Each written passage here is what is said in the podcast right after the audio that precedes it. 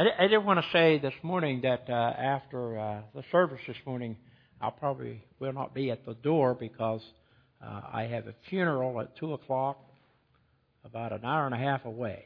So uh, I'm going to be heading out uh, immediately after the service and heading back to uh, to do that service for my neighbor uh, at two o'clock back in Medina.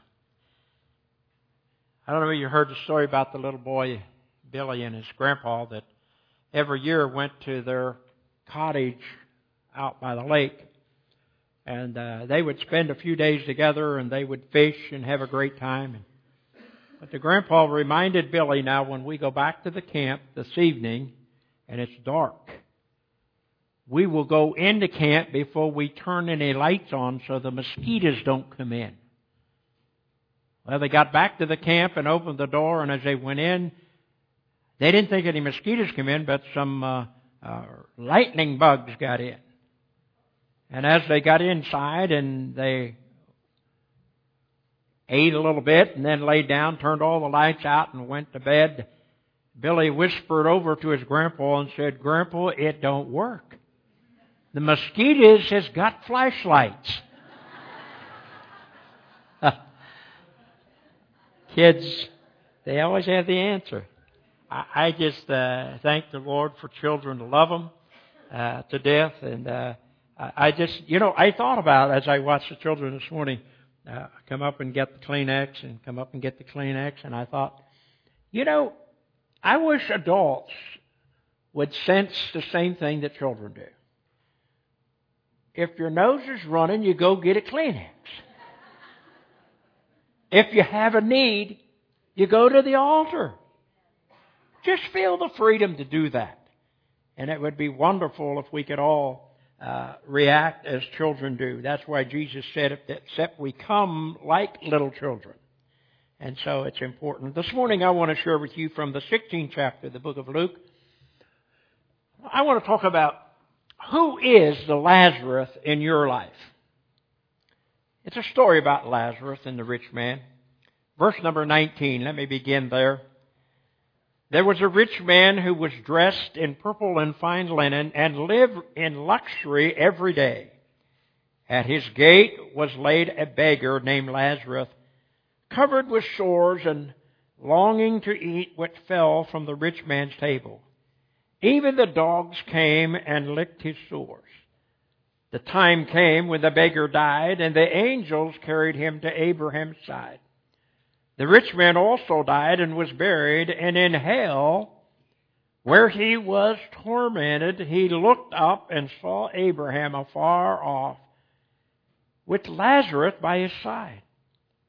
And so he called unto him, Father Abraham, have pity on me, and send Lazarus to dip the tip of his finger in water and cool my tongue, because I am in agony in this fire. But Abraham replied, Son, remember that in your lifetime you received the good things, while Lazarus received bad things. But now he is comforted, and here you are in agony. And besides all of this, between you, between us and you, great chasm has been fixed. So what those that would come from here to you cannot, nor can anyone cross over from here to us. He answered, Then I beg you, Father, send Lazarus that he may go to my father's house, for I have five brothers. Let them be warned, so that they will not also come to this place of torment. Abraham replied, They have Moses and the prophets. Let them listen to them. No, Father Abraham, he said, but if someone from the dead goes to them, they will repent. He said unto him, If they do not listen to Moses and the prophets, they will not be convinced, even if someone rises from the dead. The beggar. I thought about that beggar. You know, we all have Lazarus in our lives. I'm going to do a funeral for my Lazarus today.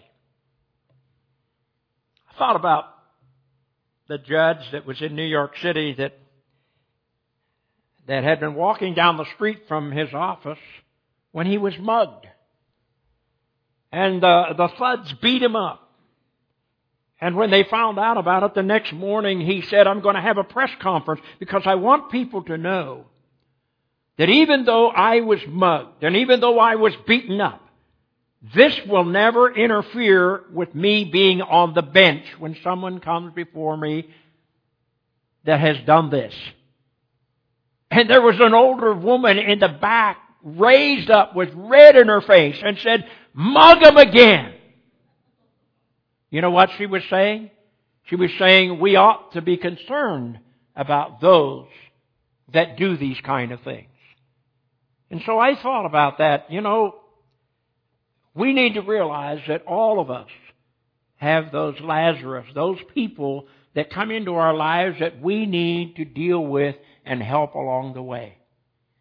A father kneeling beside the bed with his grandson, or his son it was, and, and the little boy had prayed every night, like most little children do when you teach them to pray. I don't know why, but we all have the same prayer at lunch, and we all have the same prayer at night. As he knelt down to the bed, he had prayed it many, many times. The little boy began to pray. As he prayed as many, many times before, he said, Now I lay me down to sleep. I pray the Lord my soul to keep. If I should die before I wake, pray the Lord my soul would take. I had prayed that for years. But this night, when he got down to pray, he got mixed up. This time, he got mixed up and he said, If I should wake before I die, and he realized it and he said, Oh, Papa, Papa, I'm sorry, I made a mistake. And his dad said, No, son, you didn't make a mistake.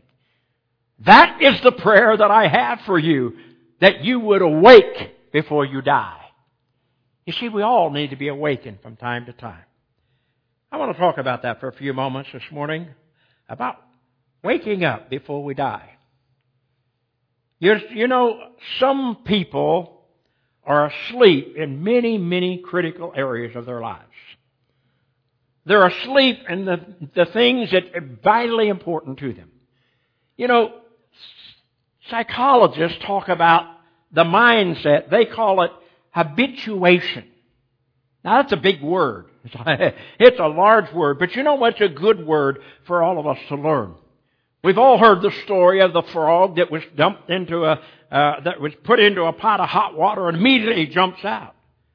But if you put that pot, that same frog in a pan and turn on the stove, and as it's swimming and enjoying itself in that water, it'll swim and swim and swim until the water boils and it actually boils to death. That's habituation. That's becoming so used to something in our lives that we no longer realize, that we no longer see it. And our world is filled with it. We have people all around us that have that. And I thought about that, that word. You know, scientists have also measured in life the, the effects of habituation in a laboratory. And they use the illustration, and, and all of us, if we think about it, have been there. Example was, they would take a sharp noise, a very pierce noise, and the first time, for five seconds, they would do that every five seconds. And they noticed something. They, when they measured with instruments our consciousness of it. The first time you hear that real sharp sound, you jump, you're alert. And the next time you hear it, you don't jump quite as much. And the next time, you don't hardly jump at all. And after a while, it just becomes a part of it. You ever get in a place where people was? I thought about I had a man that, that worked in the water department in one of the churches where I, I pastored and, and I would go see him every once in a while. He worked a night shift and it was nice and warm in the water department and he took real good care of his car and so he'd say, well pastor come on down and visit now we'll clean up your car. So it was in the middle of the winter, nice warm place to go in, lots of free water. I mean it was at the water company. But we were inside where all these, these machines were using to purify this water. I mean, the sound was terrible. But I noticed that there was a little dog there. I said, Bill, how does this dog stand that? How could it stand that? And he said, well, when it first came, it wasn't real happy with it. But we kept feeding it and the food was more important than the sound. You know what happened? That animal became habituated. It got so used to that sound that it never bothered it. It just stayed there. It enjoyed its time. It enjoyed the fellowship of those men that were working there. And it was a companion for them because it was a one-man job. They only stayed one man at those meters all night long. You see, sometimes we can be habituated. If you asked you to close your eyes this morning in this sanctuary, those of you that have been attending here, it's amazing. You have become so habituated to this place that if I told you to close your eyes and describe it to me, describe, you wouldn't do very well. Because you see, somebody that comes in new, like we have, the first thing I noticed was you had still had a pulpit. Most churches anymore don't have them.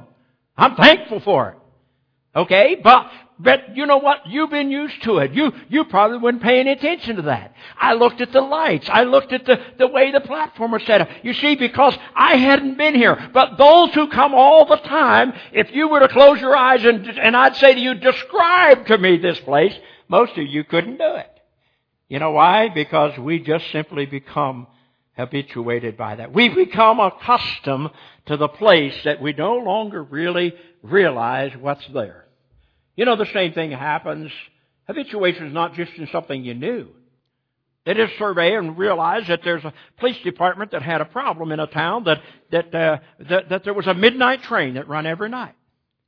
And the people that lived in that town near those tracks got so used to hearing that whistle blow and hearing that noise at midnight every night. When they stopped the run, after two years later, the police would still get calls about midnight most of them would call and say, I think there's a burglar.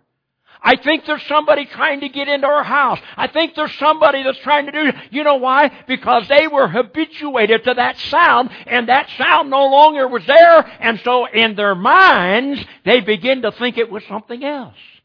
You see, that's the way life works in our lives. But I thought about that habituation, going so, to so accustomed to it that sometimes we no longer realize it's there. Now let me get you to the, to the 16th chapter. You see, the rich man, the Bible says, he dressed in purple, which was the most expensive. Today we would say he dressed in a tuxedo and a bow tie. But you know, he lived in fine, and he lived as a rich man would live. And he had all the blessings of life. But there was a man that laid at his gate every day.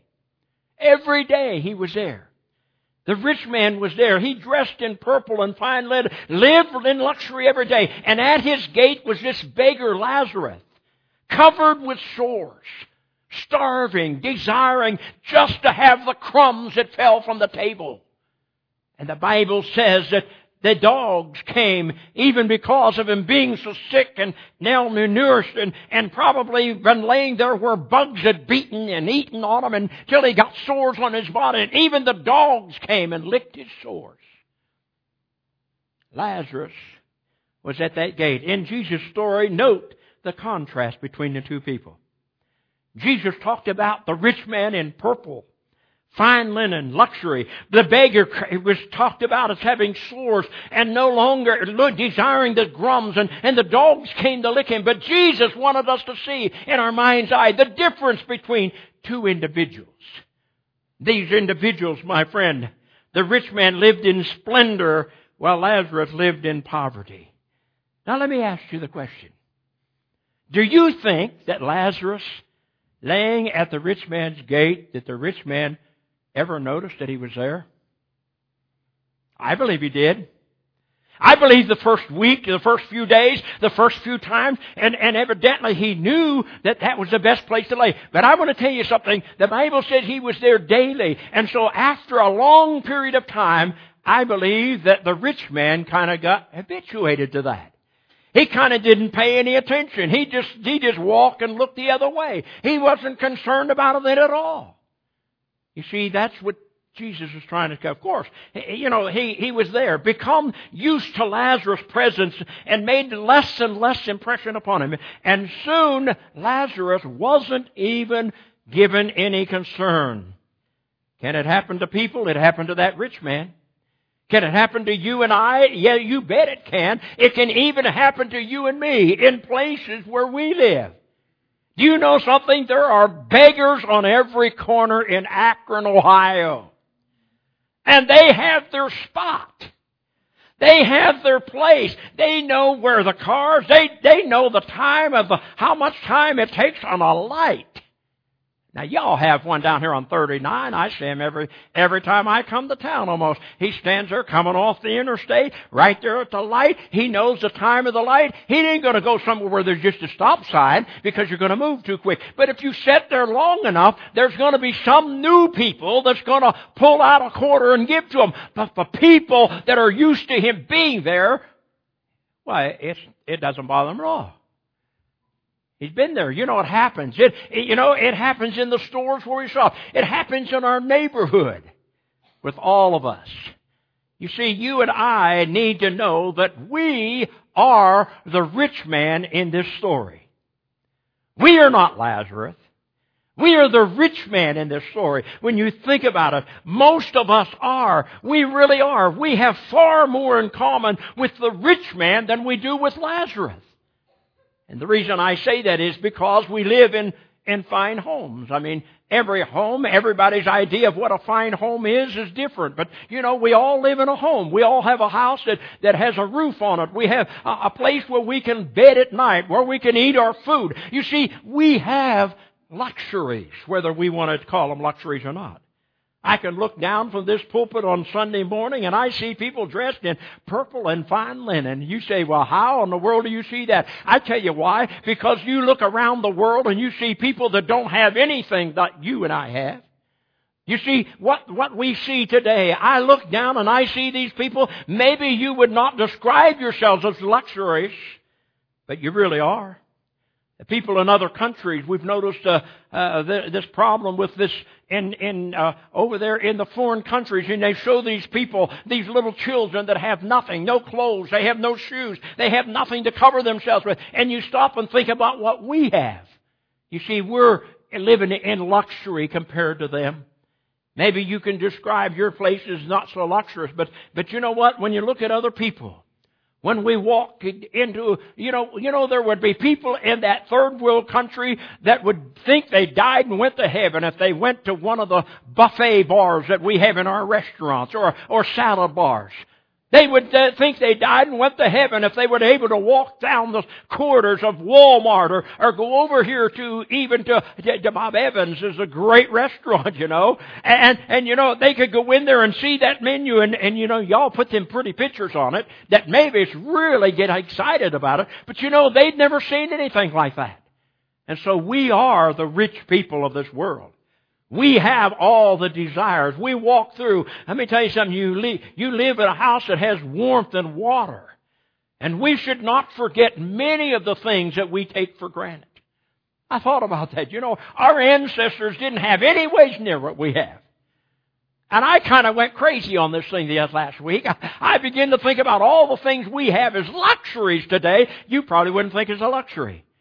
But I'm going to tell you something. I passed a guy on the freeway and one of them plastic bumpers was dragging down the flop, just flopping.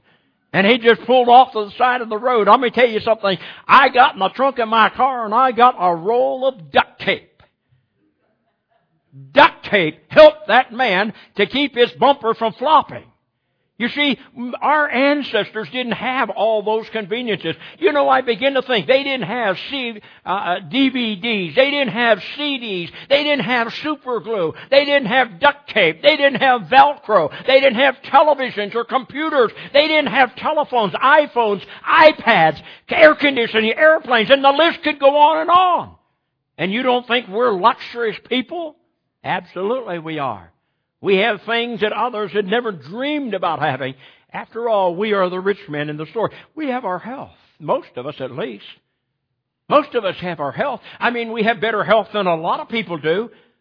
Notice Lazarus couldn't even walk. The Bible says they carried him.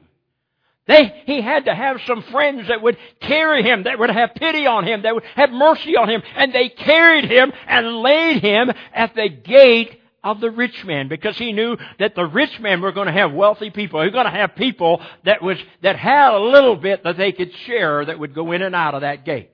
That's why he chose that spot. You see, and when we have people who love us, think about that. I thought about it. We have our family. We have our friends. And you talk about friends. I mean, my family is wonderful, but the friends. My wife's going through some real tough times here lately, and in and out of the hospital, and, and the cards that comes, and the calls that come, and all of these things come from friends. People that love us, people who care about us, people who want to pray for us. Oh, we're a luxurious people. We are a people that, my friend, that God has blessed. And, and we have people and friends who love us. Most of us have good education. Most of us have, are, are we are kind of attractive people, at least, uh, you know, some more than others, but, uh, you know, we're all attractive. We, we all have something to offer. Certainly, the dogs don't come and lick us. Uh, if you got a dog that really loves you, lick you, lick your face off. I mean, my wife had one that she, every time I turned around, she sit down, that dog would be licking on her, you know, because he loved her. He showed her that he loved her. You see, but Lazarus had it for a different reason. You see, we have more in common with the rich man than we do Lazarus. And so Jesus confronts us with the question, who is the Lazarus at your gate? Who is it that has number one claim on your attention? Who do you think about when you walk in and out of your house? The text is not about wealth. It's not about poverty. This scripture, my friend, is about sensitivity to those around us. I will do a service this afternoon for a man 90 years old. And the only reason why that I have that service today is because he was the Lazarus in my neighborhood. He was the man that I became sensitive to and my wife became sensitive to.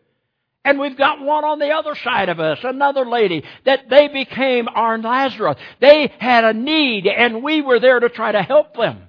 And through the helping of Bill, today he's in the presence of God because of our help. Let me tell you something. I believe that when we look around and see that it's not always financial. People need love. They need to know that we care about them. They need to have recognition. They need to be encouraged.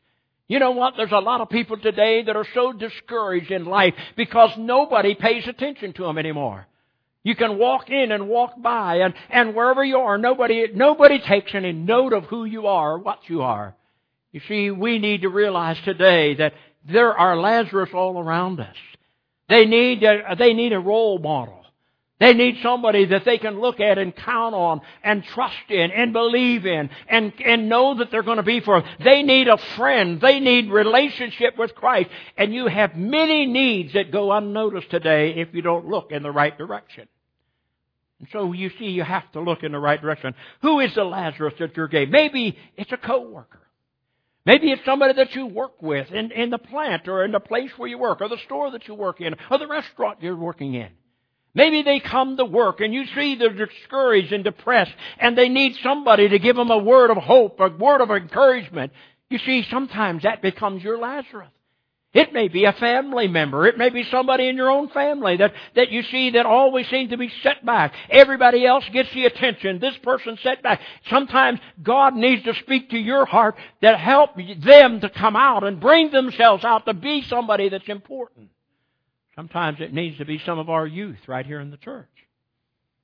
You know, growing up is tough. If you, you know, some of you have forgotten it. It's easy. We got a good forgetfulness in our lives sometimes in some areas that we ought not to forget.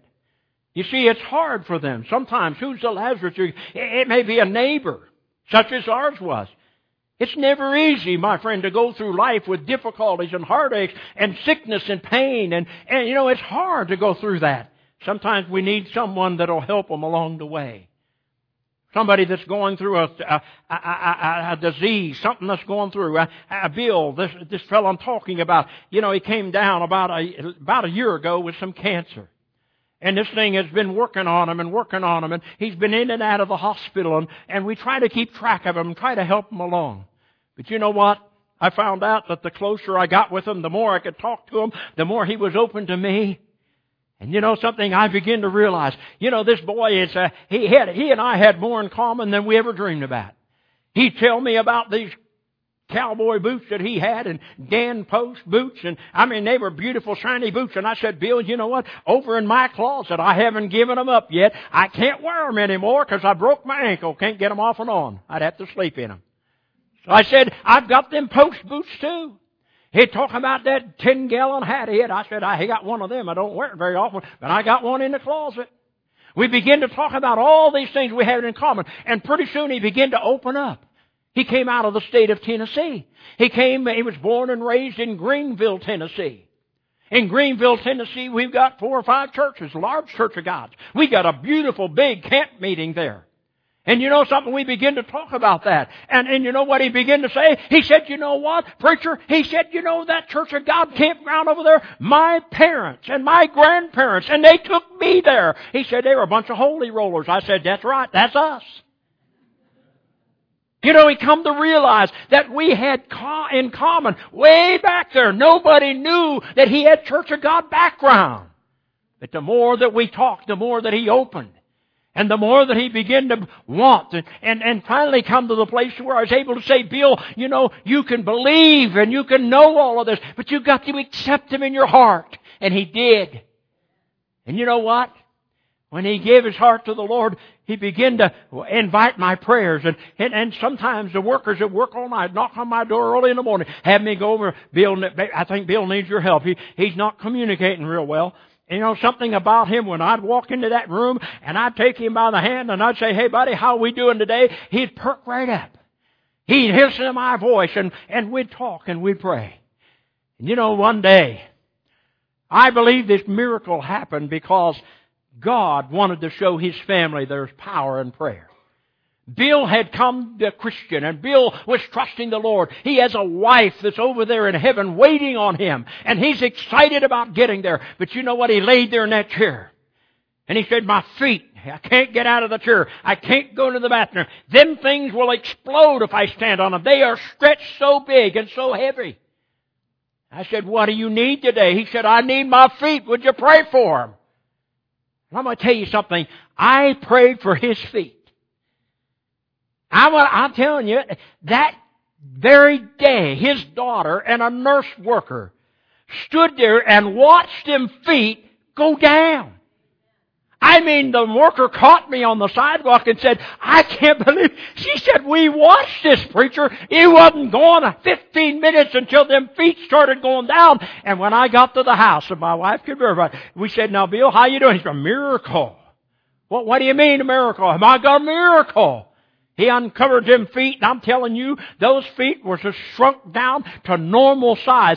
God performed that miracle so that that family would know there's power in prayer. And I'm going to tell you something, there's nobody's going to convince them otherwise now. That's probably why they called me to, to do the funeral. I don't know. Of course, he and I had that worked out.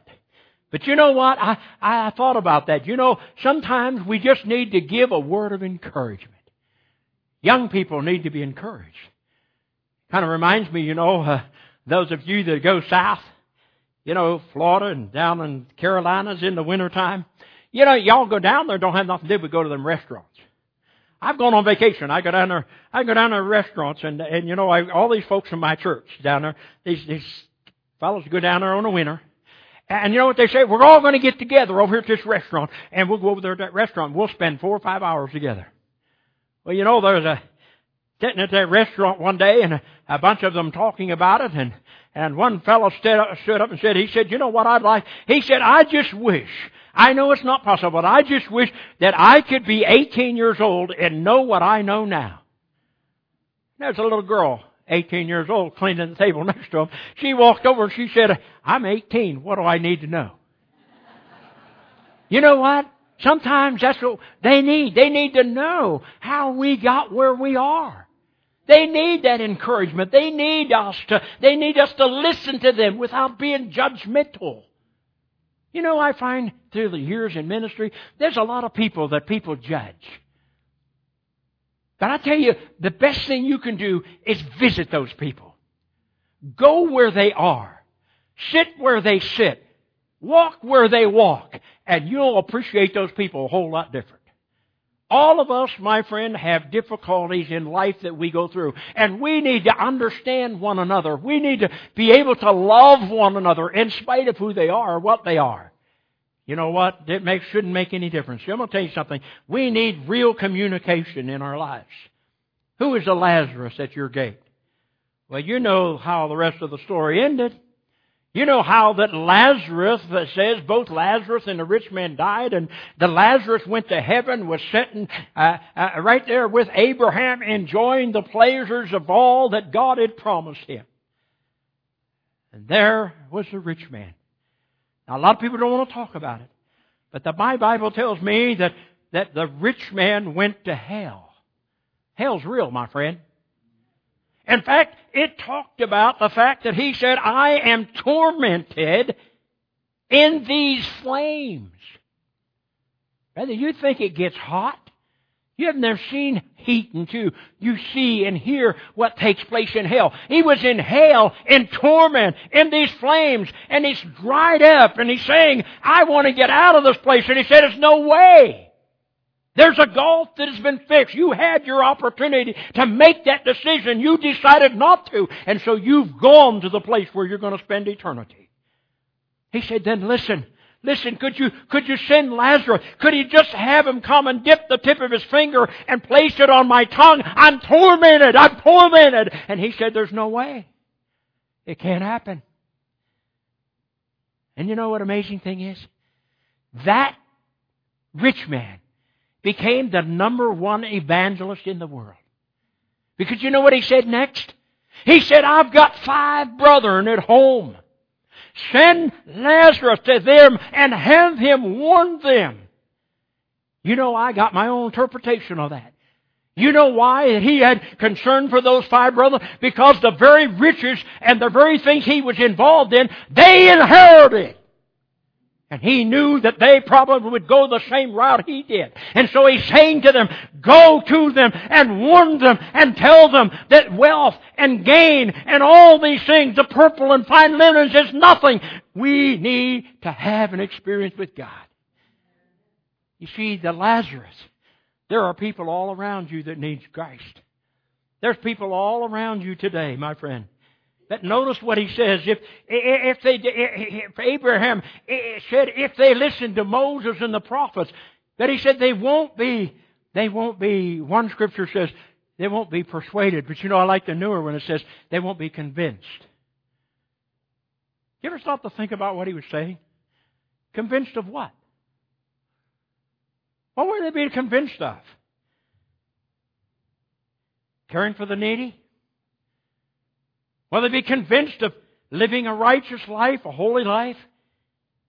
Having faith in Christ? Jesus doesn't say, but maybe he was trying to get them to be convinced that they needed to wake up before they died. They need to be like that little boy that prayed. That they need to be awakened before they die. Let me tell you something. Every one of us sitting here this morning, as sure as you're alive, you're going to die. You're going to die in this life. So you need to be awakened in this life to the spiritual life that's going to come next. The Bible says He's prepared a place for us. A place for those that have come to know Him. Let me tell you something. There's a place for all of us. Maybe Christ is warning you as well. There's someone that needs your attention today. I don't know who it is. There's someone that needs your attention today. There's someone, it may be in your household, that needs to know about the love of Christ. That needs to see how it worked in your life, in my life, how it works in the church. Maybe it's someone, my friend, in your neighborhood, like mine was. My wife's been able to witness to some of the ladies on our street. We got two of them there, Nancy and Elaine. West, yesterday we walked up the street to tell Nancy about Bill's passing. And she telling about the fall that she had. And for the first time I heard Nancy say, I'll pray for you.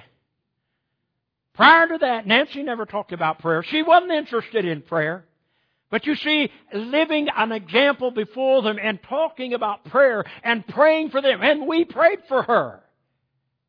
And the little lady on down the street, up in years, very educated, very wealthy, young, older lady.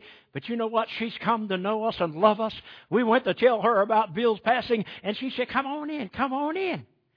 And you come on in and sit down. And when we went to leave, she said, You have to go that soon? I mean, we lived there for years when she wouldn't even talk to us.